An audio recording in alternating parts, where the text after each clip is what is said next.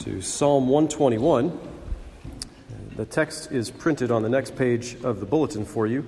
Uh, I have been made aware of the fact that maybe some of next week's bulletins were mixed in with this week's bulletins. So I'm sorry about that. And if you haven't been able to follow, follow along uh, in the service to this point, just that's, you know, check the date on the front of your bulletin and uh, go, go back and get a new one. Um, it's, the, it's the 22nd today.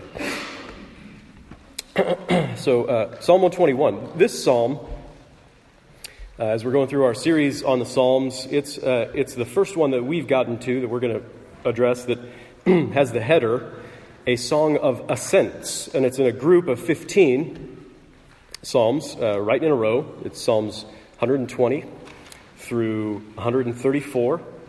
It's a section in the Psalter that all they share the same title, that header that you can see uh, printed there, a song of ascents. So three times a year, uh, for the great festivals in Israel, uh, the men of Israel were to come up to Jerusalem. That's what it's called, going up to Jerusalem, uh, no matter which direction you're coming from. Uh, you go up to Jerusalem, and the men of Israel three times a year were to do that uh, up to the temple, to Mount Zion, where God's glory dwelt among his people for these great festivals. And, uh, and these songs that are labeled a Song of Ascents, uh, most scholars believe that they were songs for their pilgrimage, songs uh, for the way there. Songs that uh, really, in some sense, reflect uh, a greater aspect of uh, people's lives than just the, the literal trek up to Jerusalem three times a year for a feast. Um, but that's, that's where these songs are sort of located in Israel's history and in, in their usage. Uh, the songs of ascent are for making that pilgrimage up to the great festivals. So the road there uh, was sometimes very difficult and dangerous, uh, depending on which direction you came from. Um, but uh, one of the main roads, uh, it's basically a, a, dry, dusty, rocky desert path that's exposed to the elements. You're climbing through this rocky terrain of hills and canyons where um, it's not just the elements that are a danger to people, but the, the pilgrims could be ambushed and were ambushed uh, by brigands, uh, criminals along the way. So you might recall Jesus talking about this particular road in his uh, parable of the Good Samaritan in Luke chapter 10. He starts off this parable, this, this story, um, by saying, A man was going down from Jerusalem to Jericho. So he's on that same road, he's just going the other way. A man was going down from Jerusalem to Jericho, and he fell among robbers who stripped him and beat him and departed, leaving him for dead. So it's a pretty, pretty rough road. And this was not a surprise to anybody that a story would start off like this. Um, but it was, a, it was a rough road, but it's one they're committed to traveling. That the, the people of Israel were committed to traveling. So Psalm 121 is a good song for a rough road like that. It's a good song for a rough road up to God's party, up to God's party, the great festivals. Uh, and that's a good picture of the Christian life. Each Christian, each individual, single, every single one, uh, each Christian is on a pilgrimage of what we call ascension, a pilgrimage of ascension to the Lord. We're winding our way through the difficult and dangerous terrain of the world. Right? We're not just on a, a dry, dusty desert road in the Middle East somewhere, but the whole world is sometimes difficult and dangerous for us as we're on our way uh, ascending to the Lord. Our ultimate destination is God's festival presence. The, the ultimate destination of each and every single Christian is God's festival presence in the new Jerusalem, in the new heavens and the new earth. It's the place where his people will dwell with him in glory forever.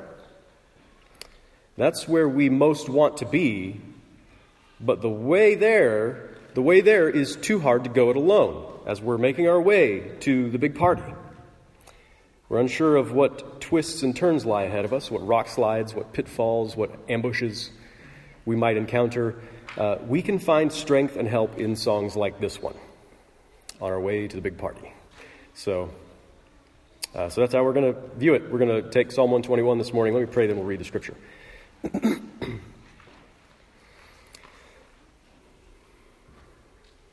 Father, thank you that you've sent your word into this world in the person of your Son, Jesus Christ. Thank you that you've handed us your very word in uh, print form. You've placed it in our hands, in our language, so that we can understand what you have to say to us, what the Spirit has to say to us. We pray for your Spirit's work now. You would help us uh, not just to understand your word, but to be changed by it in our relationship with you. We pray this in Jesus' name. Amen.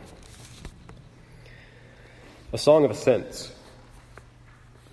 I lift up my eyes to the hills. From where does my help come? My help comes from the Lord, who made heaven and earth. He will not let your foot be moved. He who keeps you will not slumber. Behold, he who keeps Israel will neither slumber nor sleep.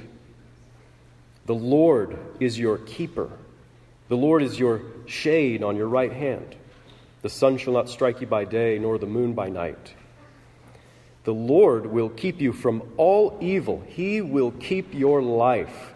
The Lord will keep your going out and your coming in from this time forth and forevermore. This is the word of the Lord. Thanks be to God.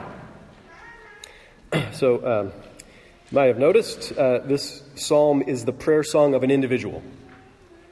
Uh, all of the language that we find in this psalm is in the singular, right? First person singular, I, me, my or, uh, or second person singular, your. Um, all of it's, uh, it's the prayer song of an individual person. A, a pilgrim is on his way up to the big party in Jerusalem, and, uh, and you get the sense that he's alone on the road, right? He's singing this song for himself, not as part of the group, but uh, for himself. Uh, sometimes in life you feel like you're all alone, you feel like you're isolated. Sometimes you feel that way. Maybe a lot of times you feel that way. Even if other pilgrims happen to be nearby, you can feel that way. You feel alone and isolated. A strong sense of aloneness can tempt you to fear. A strong sense of aloneness can tempt you to self pity. A strong sense of aloneness can tempt you, on the other hand, to self sufficiency. I've got to I've got to do this on my own. I can do this on my own. This whole thing called life. But when God teaches you to pray this psalm, you can learn from, from God that actually you're not alone. Even if you're praying in the first person singular about yourself and have a sense of being alone, you can learn from God that, uh, that He has a relationship with you as an individual person. He has a relationship with you as an individual, individual person. A lot of the Psalms we know our prayers in corporate language about us, from us, us, the church, to God. Because God has a relationship with his people, with the community of his people. And that might even be primary in the scriptures, but some of the Psalms are individual prayers like this one where I need help. I need help. Where God helps me and God keeps me since I'm feeling alone or isolated on the rough road of life. So, little children, little children, listen to this just for a minute. There will probably come a time in your life when some well meaning adult says something like, You are responsible to have your own faith. You are responsible to have your own relationship with God. The best way to hear that, let me just tell you right now, the best way to hear that is like this It's hard to believe, but God wants to have a relationship with you. God wants to have a relationship with you personally as, as a person. And it's hard to believe, but it's true. Um, when you're learning what it means to be just yourself, just yourself, just one person, just a Christian with your own relationship with God, you can use a psalm like this. You can use Psalm 121. And you can learn from it and be helped by it because Psalm 121 teaches us, really in reassuring ways, it's really meant to reassure us and encourage us and strengthen us with the good news that the Lord, He's not just our God. That's amazing. We spent a lot of time talking about how He's our God together as the church, but He's my personal help. He's my helper. He's my keeper. It's a, uh, that Hebrew word can also be translated, He's my guard. He's my personal helper. He's my guard. That's a ridiculous thing to say because I'm a nobody. It's a ridiculous thing to say because it's, I'm worse than a nobody. I've sinned against God. Right? We've already talked about that. I've violated my relationship with God, and I don't even deserve an invitation to the big party in the new heavens and the new earth. I don't know why He would invite me to such a place, to such a party, to be with Himself at these great festivals, to be with Him uh, in the ultimate festival in the new heavens and the new earth. I don't deserve that. I don't deserve him to be my helper or my guard along the way. And what? Am I going to claim God as my personal helper? As if I were the VIP and he's my personal bodyguard? I mean, as shocking as it sounds, yes, the psalm is saying uh, something kind of like that. Kind of like that. The, the singer is on the hard road up to the festival. He's looking up, he's looking at, ahead at the mountains that he's got to climb and he feels his need for help of some sort. Uh, it's not really spelled out. This is the kind of help that I need. But he knows he needs help of some sort. And that word help, when we see it, I, where does my help come from? My help comes from the Lord.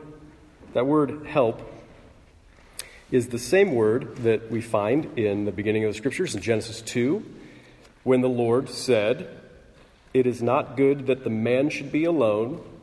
I'll make a helper for him. I'll make a helper for him. So God created the woman for the man to help him in his life. That could mean a lot of things, but, but really, one of the first things you see there in the context of the scriptures is that the man needed companionship. He needed a peer relationship. Because at this point, it was, it was really just him and God. And God said, Oh, no, he needs a peer relationship. He needs a companion. He needs another human being to come alongside of him as an equal, as a partner for life. And this psalm is saying that God condescends to become that partner. God condescends to become uh, the helping companion that we need. He comes alongside of us as a partner on the hard road to the big party. Jesus is that. Jesus is God in the flesh. He's God condescended to become one of us. God stooped down low so that he could be with us, actually in a peer relationship, to be the helping companion that we need. And in John's gospel, Jesus uh, talks about himself that way, and he talks about the Holy Spirit that way. He said he'd send the Holy Spirit, who would be another helper, another one to come alongside of his people along the way. So even though he's the Lord, even though he's God, this is the ridiculous thing, he's the creator of all things. He is your creator. You would not exist apart from him. He's unthinkably greater than you in sheer being. He's unthinkably greater than you in, in sheer goodness. You, each one of you, may make the amazing statement, My help, my companionship, my partnership, this, this partner that helps me. My help comes from the Lord who made heaven and earth. He wants you to pray that way. He wants you to pray that way, especially when you're sensing that it's not good that a person should be alone. Um, now, you've got to ask the question what kind of help are we talking about here? Because I can come up uh, with a, a, lot of versions of uh, what help should look like to me, the kind of help that I would want, the kind of help that I would demand or insist upon receiving from the Lord. Uh, are we talking about help to play the sports game better? Are we talking about help to get good grades? Are we talking about the kind of help that you need to find a good spouse and good lifelong companionship? Or Are we uh, talking about help to get a good job? Help to live a comfortable life? Help to get healthy again? Help to be a decent person? I mean, it's pretty natural to ask for help in those kinds of uh, ways, for those kinds of things. And there are probably good ways to ask God to help you with all those things. But here in the context of this psalm, a song of ascents, there's one objective There's one goal, there's one destination that I, as the singer of this psalm, am concerned with. There's one thing. I'm traveling this road on the way into God's festival presence. I'm on my way to the big party in the new heavens and the new earth. And I need help. I'm not going to make it there without the help of God Himself. That's the kind of help that God is promising to us. Promises throughout all the scriptures. So when the psalm says, uh, My help comes from the Lord who made heaven and earth, uh, it's, it's saying that the help that the Lord can offer you, the help that the Lord is to you, is almighty, it's omnipotent, it's unstoppable. The same kind of health, uh, the same kind of help, the, the power that spoke light into darkness, that spoke um, into the nothing, and then there was everything. Right? It's saying that. It's not just saying that. It's saying more than that. Even more, it's, it's an indication of the shape of his help. It's an indication of the shape of his help. It's the kind of power that God is going to employ in order to get you to the big party in the new heavens and the new earth. He's the creator, He's the one who made heaven and earth, and when He helps me, it'll look like a new creation. It'll look like a new creation, bringing me as a new creation into the new heavens and a new earth that He makes in His creative power. Because that is the kind of help that I really need in order for me to belong in this new Jerusalem, in order for me to go to the big party and not feel totally out of place and rejoice every moment of eternity.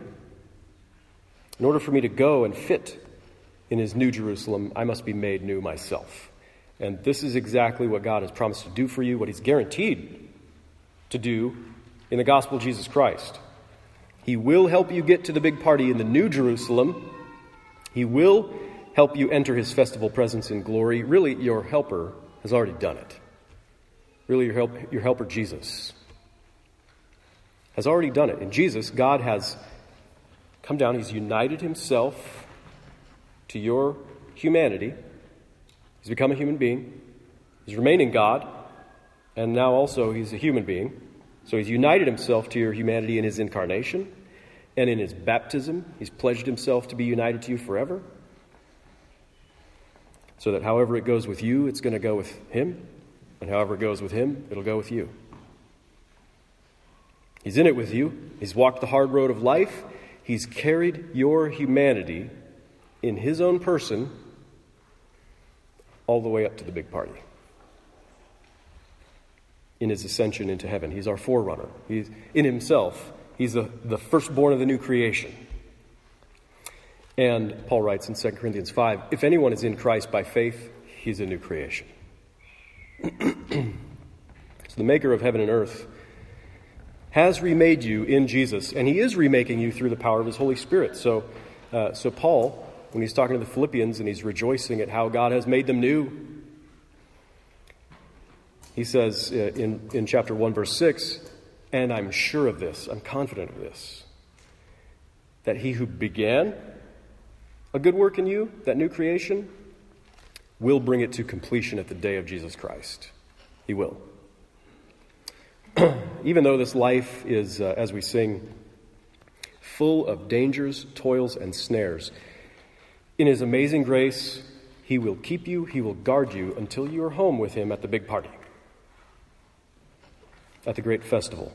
Even though you might see your life as being full of reasons to believe that you're just not going to make it. You're probably wondering, how can I make it? It's probably not possible. I'm probably not a Christian. I'm probably not going to heaven. Those kind of doubts and questions can uh, seep into your life and fill up your life. You, you might see your life as full of reasons to believe that you're not going to make it. Your helper has committed himself to seeing you through it all. You might feel like you're not good enough. You might feel like you're not faithful enough. You're not strong enough. Your faith is too weak to make it to the big party. Like the pilgrim on the road to Jerusalem who might slip on loose rocks, slippery places that just abound in our lives. They abound on your road through this life, but the, the Lord Himself will make sure that you keep your footing. He's fully aware of all the rock slides and pitfalls. He's fully aware of your particular weaknesses and sins. He knows you better than you know yourself. And He keeps a careful, close watch at all times to preserve you on the way. At all times. The closest watch. Every moment of your walk through this life, He is guarding your steps, He's keeping your steps. when Jesus was in the Garden of Gethsemane, he asked his companions, uh, who are supposed to be helpers to him in some sense, uh, to keep watch with him in prayer, to help him as he walked his difficult road. And three times he asked, and three times he found himself utterly alone, because three times his companions fell asleep. But it says in our psalm, the Lord will not let your foot be moved. He who keeps you will not slumber. Behold, he who keeps Israel will neither slumber nor sleep. There's constant, careful watch being kept over your life. There's no earthly companion, no earthly help, no earthly guard so constantly attentive. You can't arrange for it. But the Lord will keep you on your way to his festival presence. Guaranteed, you will reach that destination because of him. Because of him, because of who he is, because of what he's done. Not, not even so much what you think about who he is, what you, what you can remember, and the way you encourage yourself about what he's done. It's because of him, because he's the one who's actively keeping you. It says, The Lord is your keeper, the Lord's your shade on your right hand. The sun shall not strike you by day, nor the moon by night. And that's why you're going to reach your destination. It's because of him. Of course, so the, the sun striking you by day or the moon by night, they're figures of speech, right? So when you get sunstroke middle of the desert,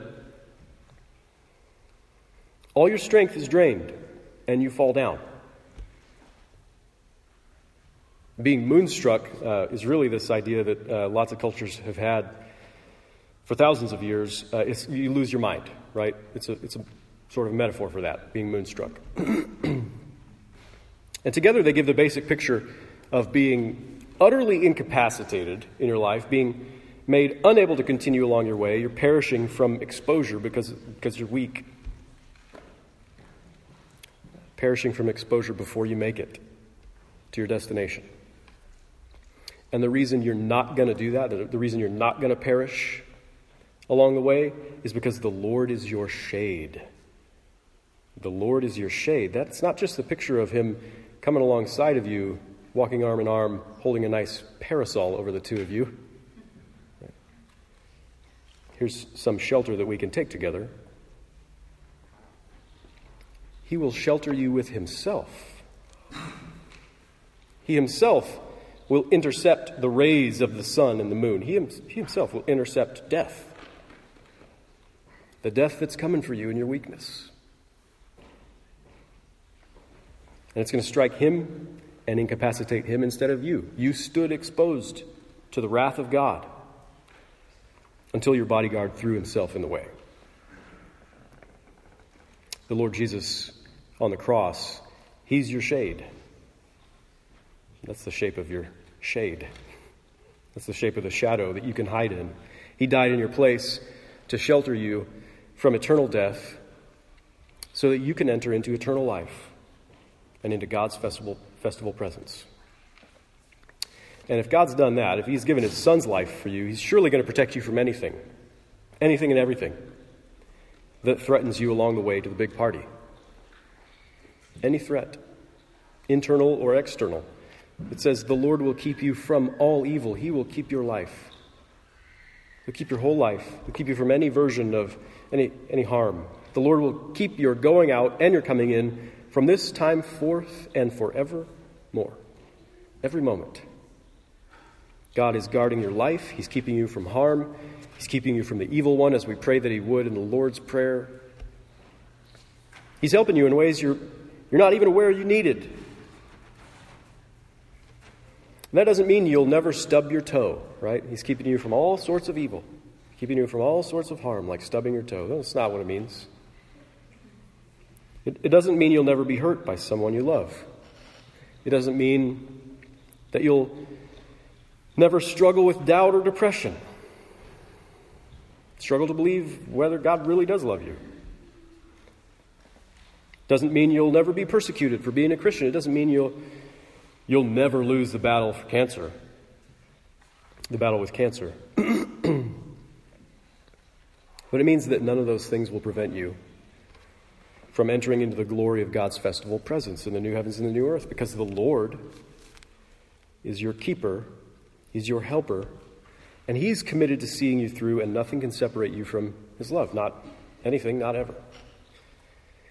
Even when you feel all alone on the hard road, Paul writes it well in Romans 8 neither death nor life, nor angels nor rulers, nor things present, nor things to come, nor powers, nor height, nor depth, nor anything else in all creation will be able to separate us from the love of God in Christ Jesus our Lord. Now, to him who is able to keep you from stumbling and to present you blameless before the presence of his glory with great joy, to the only God, our Savior, through Jesus Christ our Lord, be glory, majesty, dominion, and authority before all time and now and forevermore. Amen. Let's pray.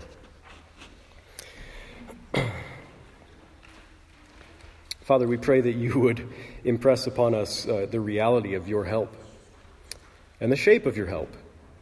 That you've come into the world in the person of your Son to help us in ways that uh, we didn't know we needed, to help us in ways that we actually resist uh, your, your help. But you gave your Son's life for us at the cross, and you've given your Spirit to us, and you will help us to persevere through this life until we make it to your festival presence in the new heavens and the new earth. We're sure of this, we're confident of this, not because we're of great faith, but because what you have done is sure. In giving your Son's life for us, in raising him from the dead for us, in him ascending into heaven and going there as our, our brother and our helper in order to make the way open for us, even for people like us. We pray that you would impress that truth upon us in ways that give us the full assurance of faith that you will keep us now and forevermore. We pray this in Jesus' name. Amen.